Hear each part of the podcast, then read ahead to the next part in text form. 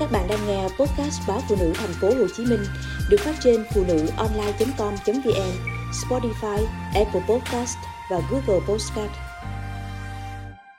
Hãy sống như đời hoa. Dù cả thế giới này không yêu bạn, bạn phải chắc rằng có một người luôn yêu bạn, vỗ về, nâng đỡ, trò chuyện tích cực với bạn. Đó là chính bạn.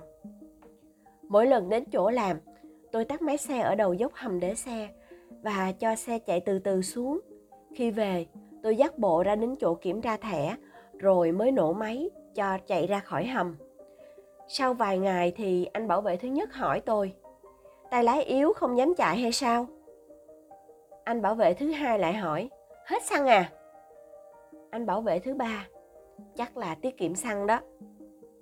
Còn anh bảo vệ thứ tư lại nói, xe hư hả?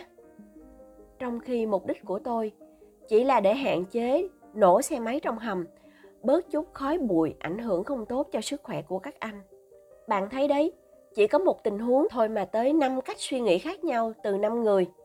Suy nghĩ của mỗi người thì phụ thuộc vào cách nhìn nhận vấn đề, quan điểm, niềm tin, sở thích, thói quen, cảm nhận, trình độ văn hóa, phong tục tập quán vùng miền và cả kinh nghiệm sống của họ nữa. Tương tự như vậy, cũng là ta nhưng đối với người này thì ta có giá trị, nhưng mà đối với người khác thì ta thật vô dụng. Có người rất yêu quý ta, nhưng mà lại có người cũng xem thường ta. Vậy giá trị của ta có phụ thuộc vào sự đánh giá, yêu thích hay là ghét bỏ của người khác không? Không, đó chỉ là cảm nhận của riêng họ thôi. Cùng một tình huống bị lừa dối, bị phản bội, nhưng có người thì bỏ qua rất dễ dàng. Có người thì không bao giờ tha thứ được vì sao vậy? Vì mỗi người có một niềm tin khác nhau.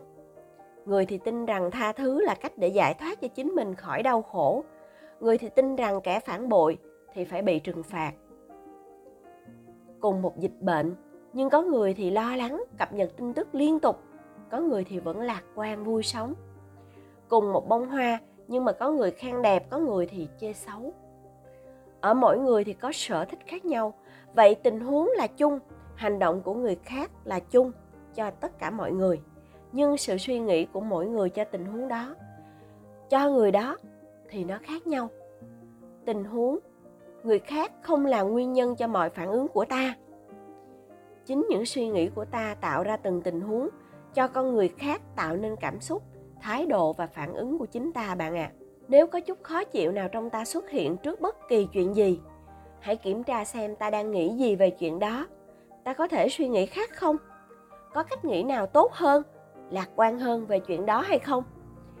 Có nhiều cách nghĩ cho tình huống đó, vậy ta có thể chọn cách nghĩ nào khiến ta cảm thấy thoải mái hay không? Quay lại vụ dắt xe, dù các anh bảo vệ có nói gì đi nữa, tôi vẫn vui vẻ với họ, vì tôi biết giá trị việc mình làm tôi không nghĩ họ nghĩ mình yếu ớt, họ khó chịu với mình. Họ nghĩ mình keo kiệt, họ sẽ chẳng biết gì hết. Sao họ không hiểu mình đang làm vì họ? Tôi chỉ nghĩ họ có cách nhìn nhận sự việc khác tôi thôi.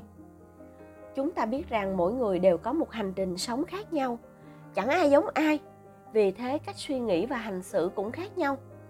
Chúng ta chỉ khác nhau, chúng ta không đối nghịch nhau.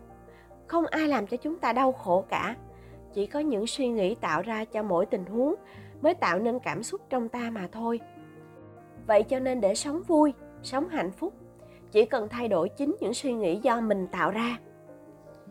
Dù cả thế giới này không yêu bạn bạn phải chắc rằng có một người luôn yêu bạn, vỗ về, nâng đỡ, trò chuyện tích cực với bạn. Đó là chính bạn.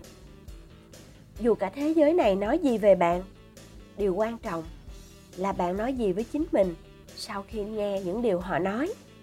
Hãy như một bông hoa, dù được khen hay chê, dù nắng hay mưa, hoa vẫn nở và tỏa hương.